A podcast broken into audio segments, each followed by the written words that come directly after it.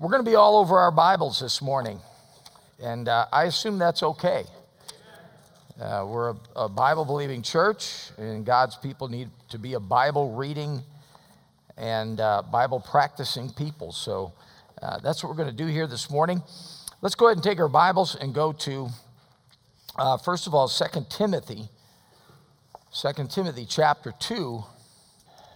And I want to talk to you on, a, on one of the more misunderstood doctrines in all of the Word of God and that is the subject of repentance. The subject of repentance.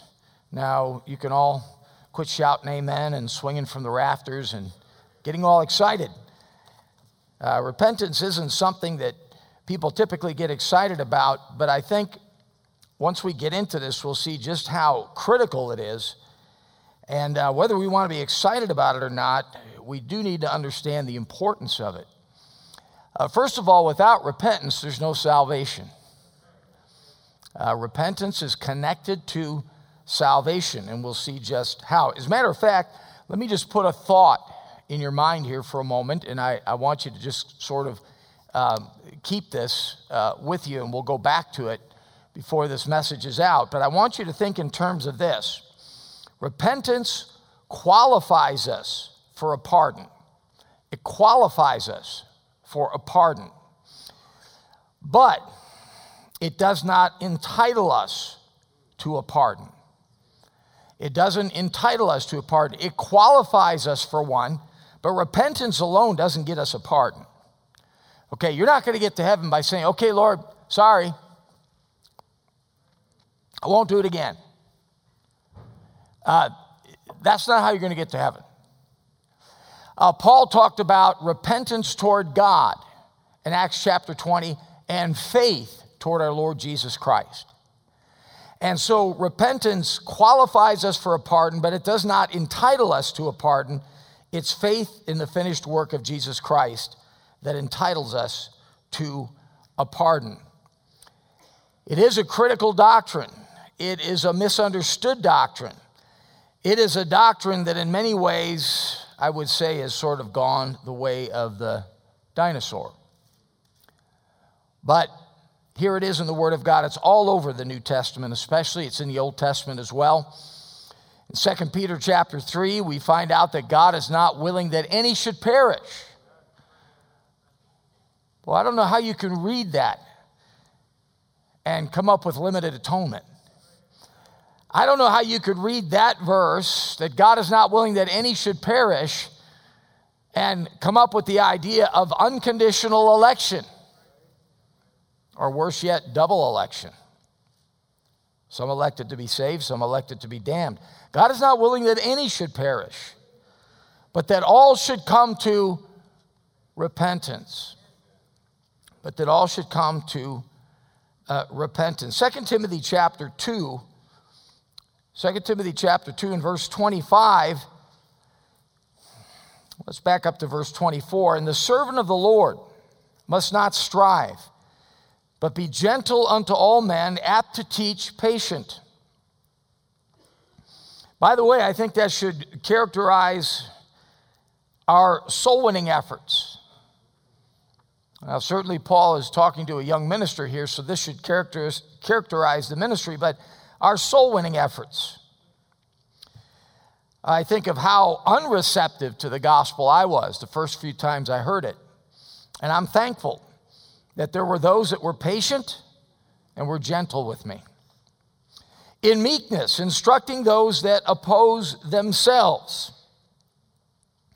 If God peradventure will give them repentance, repentance, this turning away from what's wrong, turning away from sin to what is right, repentance to the acknowledging of the truth.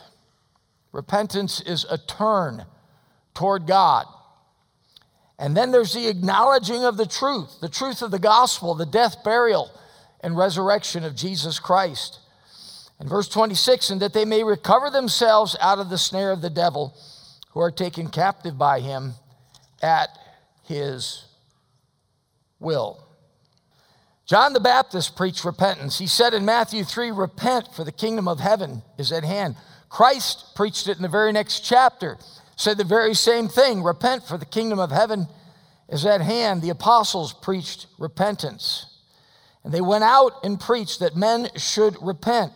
Mark chapter 6. Peter preached repentance in Acts 2, and Paul preached it as late as Acts chapter 20, demonstrating to us that progressive revelation does not eliminate the need for the preaching of repentance.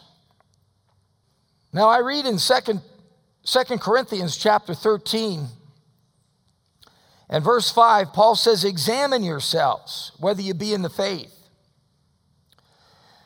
Now, I don't think we should be walking around all the time insecure about our salvation. Uh, I don't believe in that, and, and I'll, I'll go back to that in a second. But Paul does tell us to examine ourselves. You know, I find that most of us are pretty good at examining everybody else.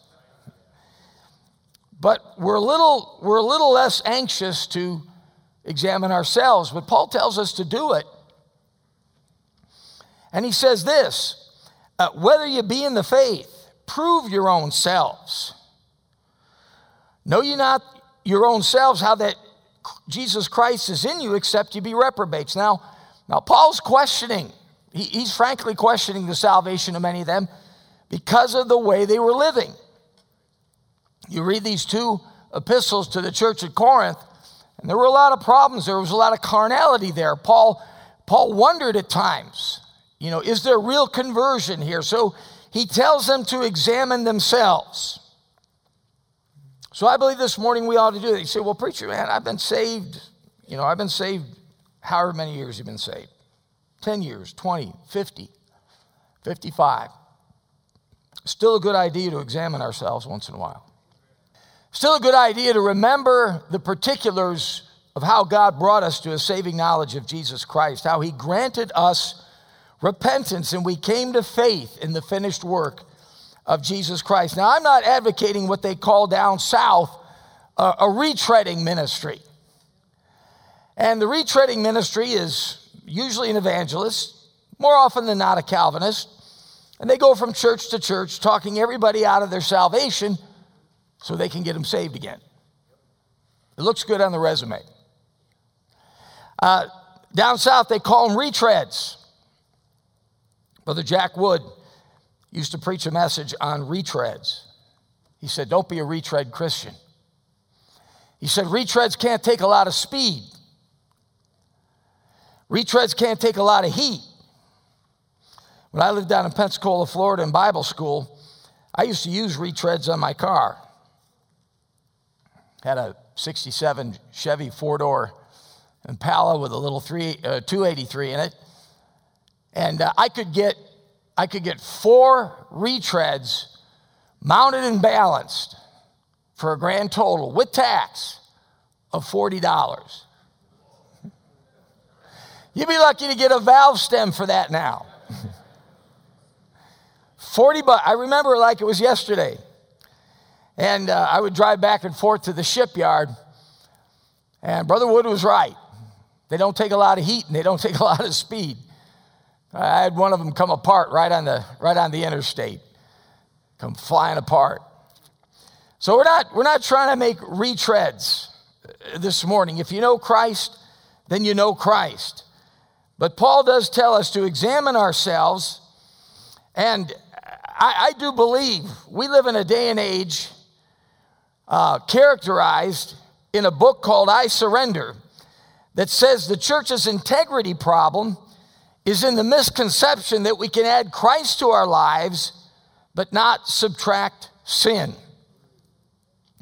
It's a change in belief without a change in behavior.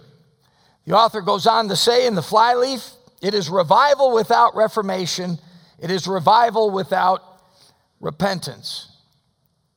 It's like doing painting without doing prep work. It's like doing body work on an auto without doing the prep work and just painting over the top of whatever is there. Planting a garden without tilling or weeding. And by the way, after we get saved, our need for repentance does not diminish. It's just other things we need to repent of. Amen. Amen. A lot of God's people have a similar problem to when they were lost a certain hardness of the heart and an unwillingness to turn. And so, this idea of repentance is an important one. And I want us to take a look at what it means this morning, what produces it, and then in the end, what it produces. Real repentance, according to Webster's 18, 1828, is sorrow or deep contrition for sin. Sorrow because it's an offense to God, it's a dishonor to God, and a violation of His holy law. This is called evangelical repentance and is accompanied and followed by an amendment of life. Sorrow for our sins and an amendment of life. Let me challenge you this morning before we go any further. When's the last time you repented of something? When's the last time you say, Well, I'm saved? I, I, I get that. But I mean, as a Christian, when is the last time God spoke to your heart and you said, I'm wrong about that? Why are those words so hard to form in our mouths? Now, as I said earlier, we're pretty quick to see where the other guy blew it. But when's the last time God spoke to your heart as a believer and He said, You know, I need to repent of that. I need to change. I need to amend what I've been doing. Let's talk about the threefold nature of repentance. Number one, it involves the intellect. The intellect. Uh, take your Bibles and go to Matthew chapter 21. and a story of two sons here. And in Matthew chapter 21, verse 28. But what think ye? A certain man had two sons, and he came to the first and said, Son, go work today in my vineyard. And he answered and said, I will not. But afterward he repented and went. Now, later, Jesus is going to say, This son represents the Gentiles, the people that weren't considered God's people, God's chosen people. And he came to the second and said, Likewise. And he answered and said, I go, sir, and went not. Now, that second son represented Israel. With the, the, the loudest and most open profession of faith and being God's people, God's chosen people, the lip service was there. The happy talk, as they would say in the military. I go, sir, and went not. Whither of them twain did the will of his father? They say unto him, The first. Jesus saith unto them, Verily I say unto you, that the publicans and harlots go into the kingdom of God before you. And John came unto you in the way of righteousness, and ye believed him not. But the publicans and the harlots believed him, and ye, when ye had seen it, there's that word, repented not afterward that ye might believe him. No, they just got jealous of the Gentiles. And notice how they got ornery with Jesus every time Jesus brought the Gentiles into the discussion. In their mind, the Gentiles were below them, the Gentile dogs, as they called them.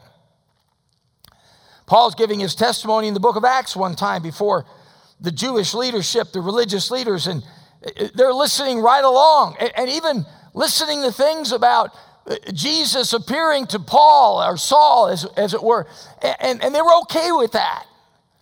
And then, and then, and then Saul used that word Gentiles. And the place just came apart.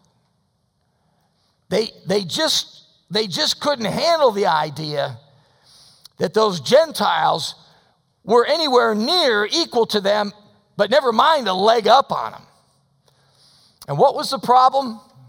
Here were God's chosen people, the caretakers of Scripture. Folks, every author in this blessed book is a descendant of Abraham, Isaac, and Jacob.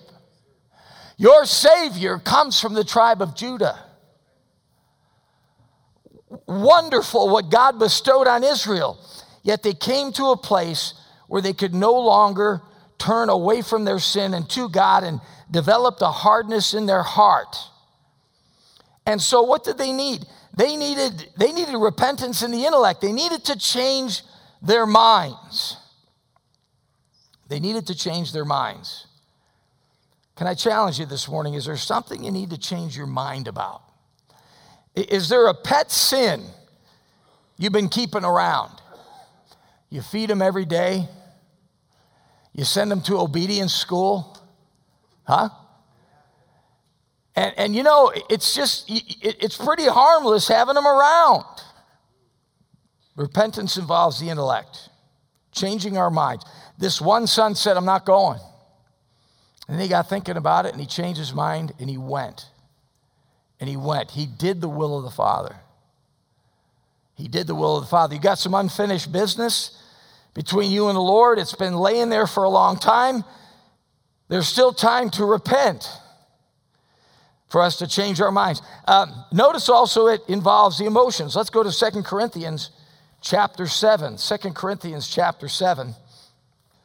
And Second Corinthians chapter 7, we'll see that repentance involves the intellect, a change of mind, but also it involves the emotions as well. Verse 7 For, and not by his coming only, but by the consolation wherewith he was comforted in you, when he told us your earnest desire, your mourning, and your fervent mind toward me, so that I rejoice the more. For though I made you sorry with a letter, I do not repent, though I did repent. For I perceive that the same epistle hath made you sorry, though it were but for a season. What's Paul saying here in verse 8? He was saying, Look, I, I didn't really want to make you sorry on a human level. Uh, you know, I, have you know, I've heard guys stand up behind the pulpit and, you know, basically tell everybody they're a slam bam, thank you, ma'am, preacher, and if you don't like it, lump it, stick it behind the door and bump it and all that other stuff. But there really aren't too many people that are much different than Paul here. He says, though I did repent. But, but he said that sorrow was but for a season. And, and he rejoiced in what it produced. And we live in this day and age, and I think most of us know it, where the modern church is all about, you know, the church service has got to put a big, all teeth smile on your face by the time you walk out that back door. And, and, the, and, the, and, and God needs to know that a good time was had by all. Because that's really what he's concerned about. But is it possible that God wants us to come to church sometimes? Is it possible God wants us to read our Bibles first thing in the morning? Is it possible that God wants us to be sorrowful for our sins that we need to turn away from and repent of? And so many of these sins are so hard to see because they're the pets that I just talked about. They're the things, well, that's just the way I am. I hear Christians say this stuff, and it's, it's, it, it's, it's harvested right out of the, right, right out of the garden of uh, psychology. Well, you'll just have to accept me the way I am. No, I don't. Here's another one. You just have to respect me. Nah, respect is earned. He says, But now I rejoice, verse 9. Not that you were made sorry. I, I wasn't just trying to make you feel sad just for feeling sad's sake. But he says, But that ye sorrow to repentance, for ye were made sorry after a godly manner, that ye might receive damage by us in nothing. Now look at verse uh, 10. For godly sorrow worketh repentance to salvation. It isn't salvation, but it works repentance to salvation. It qualifies us for that pardon, not to be repented of. But the sorrow of the world worketh death. And I think one of the most glaring examples of that sorrow of the world would have been Judas. Judas's uh, repentance. It was a different kind of sorrow. It wasn't a, a godly sorrow. Verse 11, notice the, the, the amending of the ways here. He says in verse 11, For behold, the self same thing that ye sorrowed after a godly sort, what carefulness it wrought in you. Yea, what clearing of yourselves, yea, what indignation, yea, what fear, yea, what vehement desire, yea, what zeal, yea, what revenge. Do you know why, why sin is just leaching into our culture and every nook and crack, uh, crack and crevice and, and weaving itself within the warp and woof and fabric of our society? It's because we don't have enough of what you just looked at there in verse 11. Against sin, starting with our own sin, indignation, fear, vehement desire zeal, revenge. And so things have gotten so muddled that now I was watching something the other day, and this transgender stuff gets so confusing sometimes, I get lost on the trail. It, it was this boy that was becoming a girl that was wrestling as a girl, or was it a girl that was becoming a boy that was wrestling a girl, as a girl? and the feminists were split, and some were against it, and some were for it. But the big question now was would he be wrestling as a boy or a girl, depending if she was a he or he was a she next year? And I said to my wife, I said, Did you get that? How did we get to that point? There's no more indignation. There's no more fear. There's no more vehement desire. There's no more zeal. There's no more revenge. It's just, to use the expression, it's all good. Why get all upset? Uh, it's not my problem.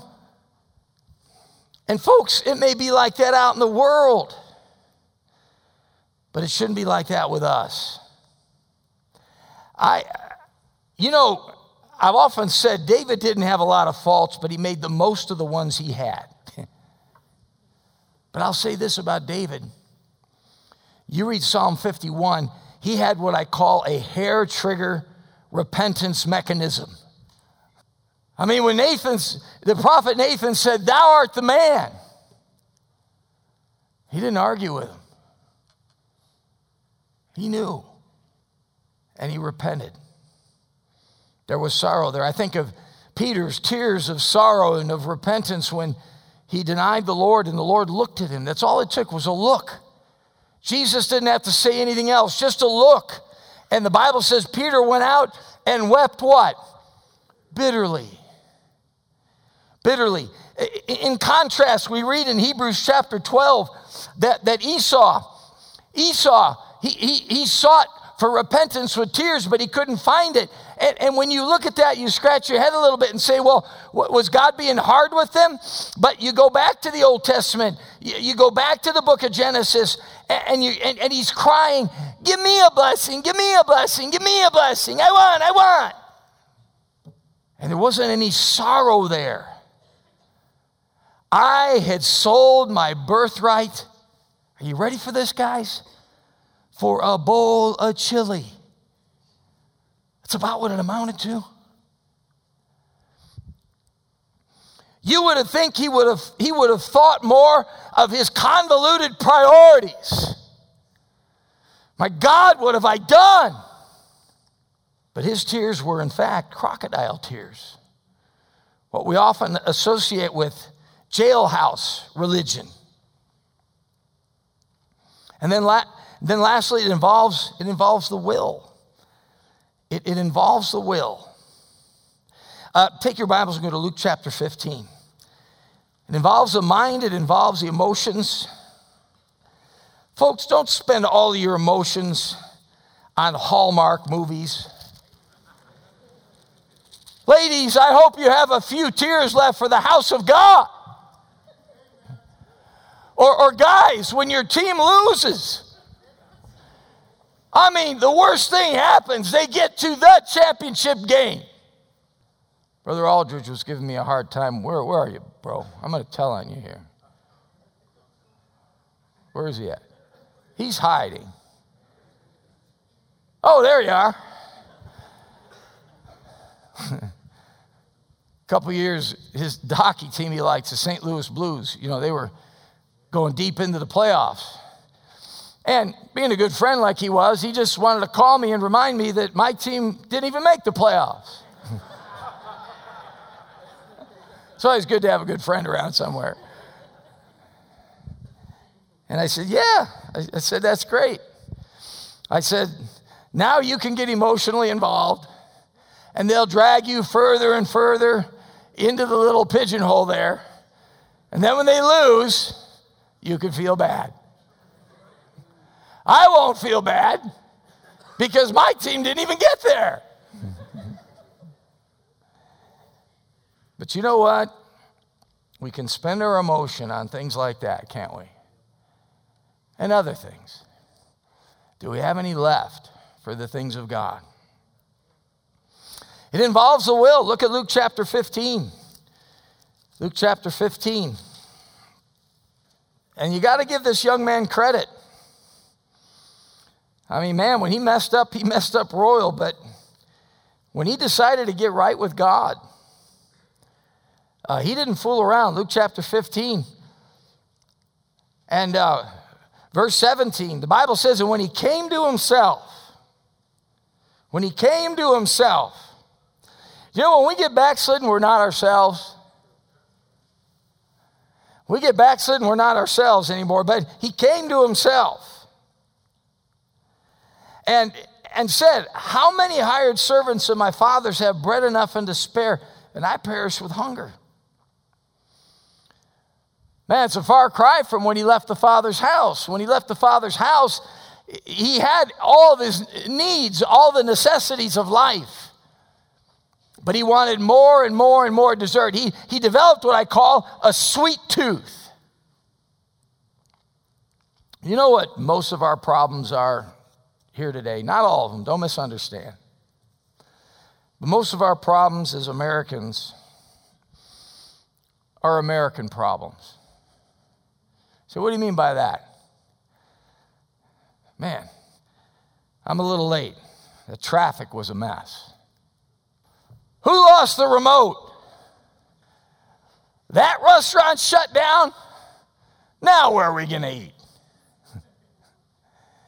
You know, for most of us, uh, that business of having food and raiment, let us therewith be content. We forget that sometimes. And somehow or another, we get it messed up in our heads that, that God owes us not just the bread and butter, if you will, the meat and potatoes and the vegetables, but, but uh, not, and not just dessert, but we want the dessert bar all the time with 60 choices. And that's how the, that's how the prodigal son had gotten. He had it all. And he just wanted more and more, and that appetite, that sweet tooth couldn't be satisfied. So he went out into the world and he squandered it all and then pretty soon the basics started looking pretty good. And he says here, he says here, man, my the hired servants of my fathers have bread enough and to spare, and I perish with hunger. Uh, I will arise and go to my father. He, he had changed his mind. He had, he had expressed sorrow, and, and he will express more sorrow uh, as we go here, but he says, I will go to my father. There's the will. He gets up and does something about it and will say unto him, Father, I have sinned against heaven and before thee. Notice, I've sinned against heaven and before thee. Uh, unlike Esau, who was just, give me a blessing, give me a blessing.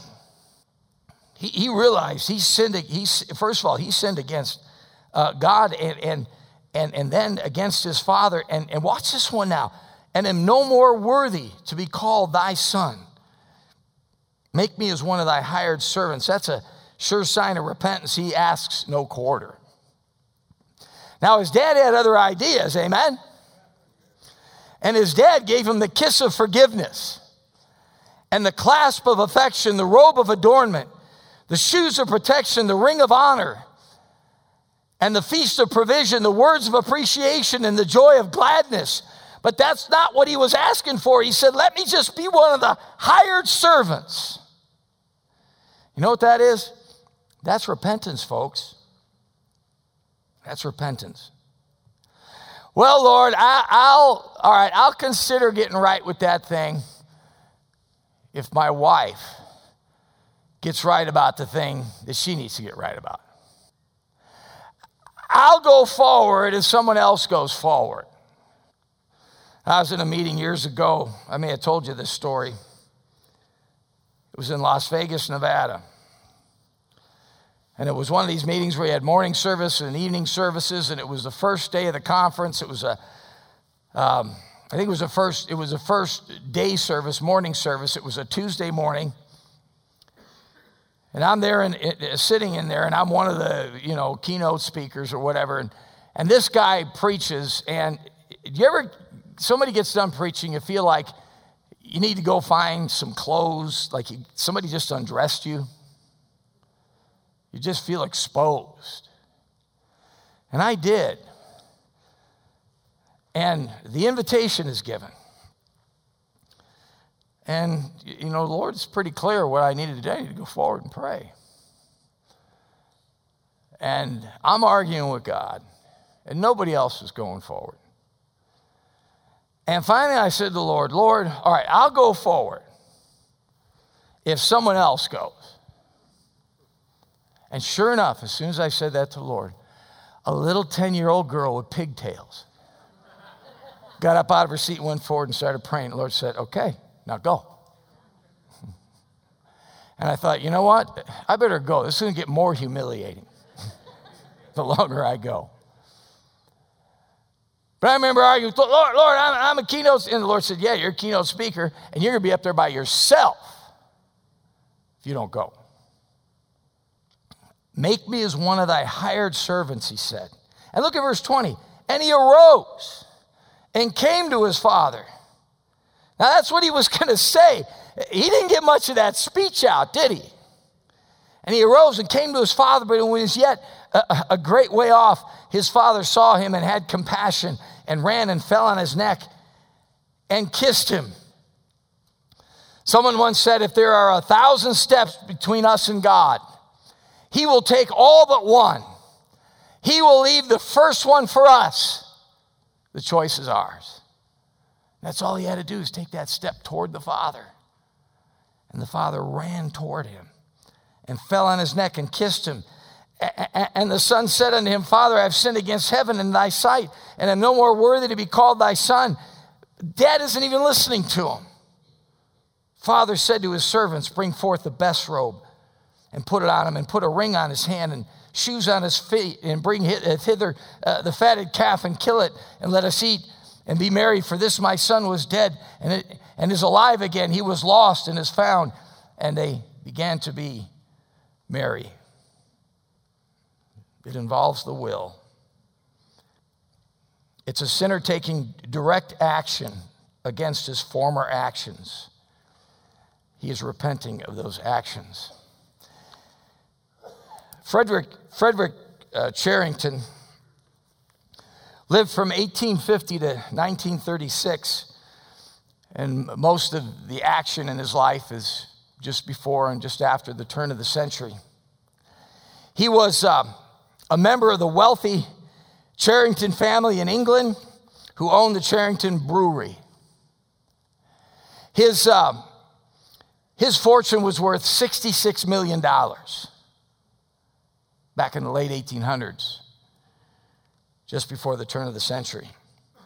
One night he was walking along a London street with a few of his friends, and the door of a pub flew open. And a man, staggering drunk, staggered out, cursing and swearing, with his wife hanging onto his arm, pleading with him. Please, the children haven't eaten in two days. Please, I haven't eaten in a week. Please, if you must stay, would you please give me a couple of coins? And he cursed and turned and hit her in the face and knocked her down on the pavement. Charrington and his friends were, were horrified. And he ran up to the man and pinned the man's arms against his back. And his two friends went to, to minister to the woman's wounds. And finally, the police came and took the drunken man off, and, and they took the lady to the hospital. And then, as Charrington brushed himself off, he noticed a lighted sign in the window of the pub drink Charrington Ale. The multimillionaire brewer was suddenly shaken to the core. He realized that his confrontation with the violent husband would not have happened if the man's brain had not been awash with his family's product. When I saw that sign, he later wrote, I was stricken just as surely as Paul on the Damascus Road. Here was the source of my family wealth, and it was producing untold human misery before my very eyes.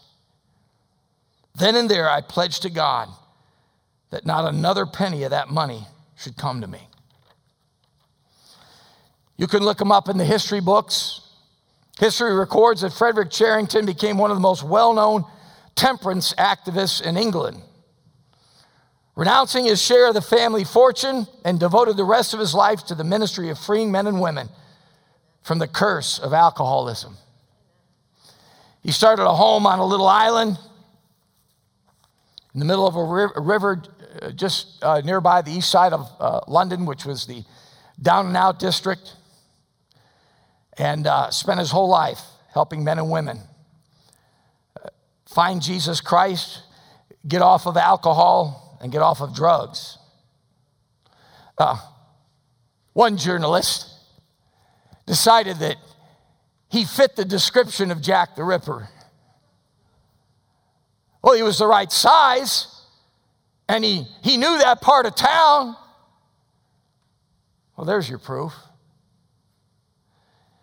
That's how the world looks at the Lester Roloffs of this world. That's how much they hate the work of God. You say, what did that man do? That man repented. He turned. And so, how is repentance produced? Well, it's, it's produced by, by preaching. Paul said, I'm not ashamed of the gospel of Christ, for it is the power of God unto salvation. You know what America needs? It's not a better Republican Party, it's not a better media. I was going to say a better Democrat Party, but what would you do with that? You know what America needs? America needs preaching. Most of you know the story of Alexis de Tocqueville. When he came to the United States, French philosopher was involved with the uh, giving us the Statue of Liberty and all that, and and, and that long quote, almost poetic quote, where he says, "I looked for the the, the greatness of America and her her commodious harbors and and her commerce and." and, and her politics and in her industry. And he went through all these things, education and so forth. He said, but not until I went into her churches and saw the pulpits aflame with righteousness that I understand the genius of America. And he said, America is great because America is good. If America ceases to be good, America will cease to be great. You know what produces repentance? Preaching. You know what else produces repentance? Uh, the blessing of God. The Bible says, The goodness of God leadeth thee to repentance. When we get this sweet tooth for life, where we think that God owes us not just the basics, but, but, but all of the fringe benefits as well, we cease to be thankful. How about this one? The chastisement of God. Revelation chapter 3, Jesus said, As many as I love, I rebuke and chasten. Oh, thank God. Thank God the Laodicean church, the only church of the seven that did, that did not have a commendation, but only complaints. He still said, I love you. I love you. Well, in fact, he was saying, That's why I'm complaining against your lethargy and lukewarmness, because I love you. As many as I love, I rebuke and chasten. If you're like me, you don't like going, you don't like going to God's woodshed. Nobody likes going to God's woodshed. But if you're, you're saved here this morning, thank God that He'll take you there because He loves you. Because He doesn't, He doesn't chasten those that aren't His. You know, sometimes you get people in church and they hang around for a while and Well, I don't get, get all this, why these people are all bothered about these things they're bothered about. That's because they're a child of God and you're not. That's why you don't get it. And then the reproof of another believer. And we just looked at that in 2 Timothy chapter 2. In meekness, instructing those that oppose themselves. Paul says in Galatians 6, Brethren, if a man be overtaken in a fault, ye which are spiritual, restore such a one in a spirit of meekness, considering thyself, lest thou also be tempted. What are the results of repentance? Well, let's stay here in Luke chapter 15 and look at a couple of verses here because uh, the results of repentance are wonderful. They're wonderful. Luke chapter 15, uh, look at verse 7. Luke chapter 15 and verse 7. For I say unto you that likewise joy shall be in heaven over one sinner that repenteth more than over 90 and 9 just persons which need no repentance. It doesn't mean that God doesn't appreciate those 99, but those 99 are safe in the fold. The one came back. There's rejoicing. Beware of the big brother syndrome. Beware of the older brother syndrome. Beware of saying, well, what's the big fuss about this Johnny come lately? I've been here all along. Yeah, and you've gotten unthankful. And your attitude is starting to smell. Because you can't rejoice anymore unless somebody sees you. That's what the older brother was saying. But look at verse 10. Look at verse 10. Likewise, I say unto you, there is joy in the presence of angels Join the presence of the angels of God. It doesn't say the angels are rejoicing, although they may be, but there's joy in the presence of the angels of God over one sinner that repenteth. I, I wonder this morning if those that have gone on to be with the Lord get the news when somebody they knew gets saved. You think that might be? somebody they had been witnessing to, somebody they had been praying for when they were alive on this earth. Maybe that's who's doing the most rejoicing. I don't know. But it's wonderful. It's wonderful. Turn to Acts chapter 3. One writer said, One thief on the cross was saved that none should despair, and only one that none should presume. I wonder about that thief on the cross. I wonder if he had a he had a saved mom that was in heaven. I wonder about that. Acts chapter 3. Acts chapter 3 and verse 19. Repent ye therefore and be converted, that your sins may be blotted out when the times of refreshing shall come from the presence of the Lord. I know what the theology is here. I, know what the timeline's about here in this verse. I, I know what those times of refreshing are. But isn't it refreshing when we turn away from our sins and face God and get His forgiveness and pardon and restored fellowship once again? You know what I think it is? I think it's a time of refreshing that comes from the presence of the Lord. And so I challenge you once again this morning is there something in your life that needs to be dealt with?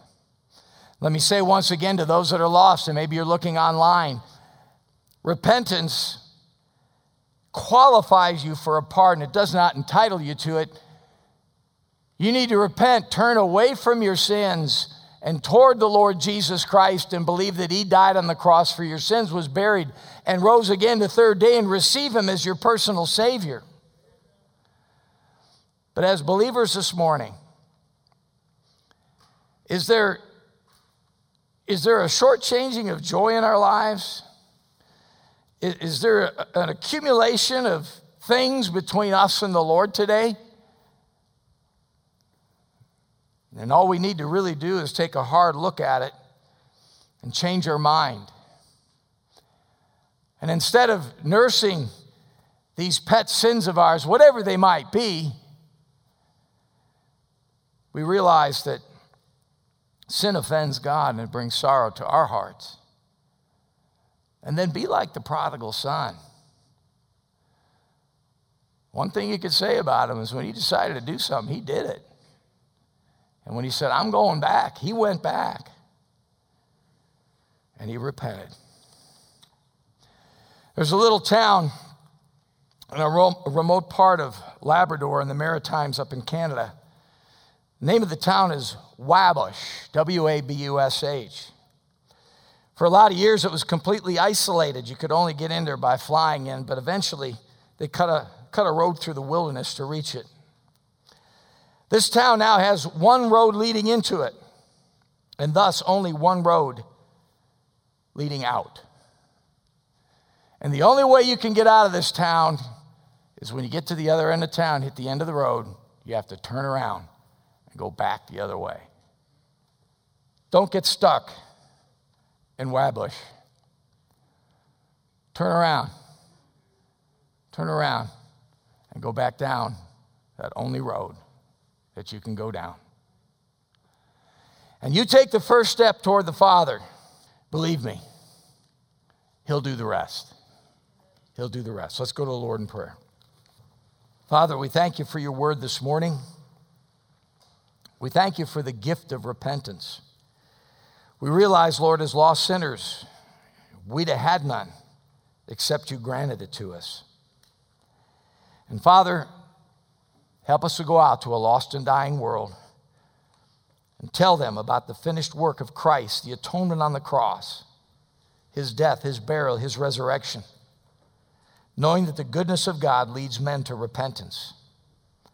And Father, in our own lives as believers, may we not nurture pet sins, sins that we refuse to repent of, sins that have become perhaps so much a part of our identity, we refuse to part with them in any way, and we're in some ways a little proud of them.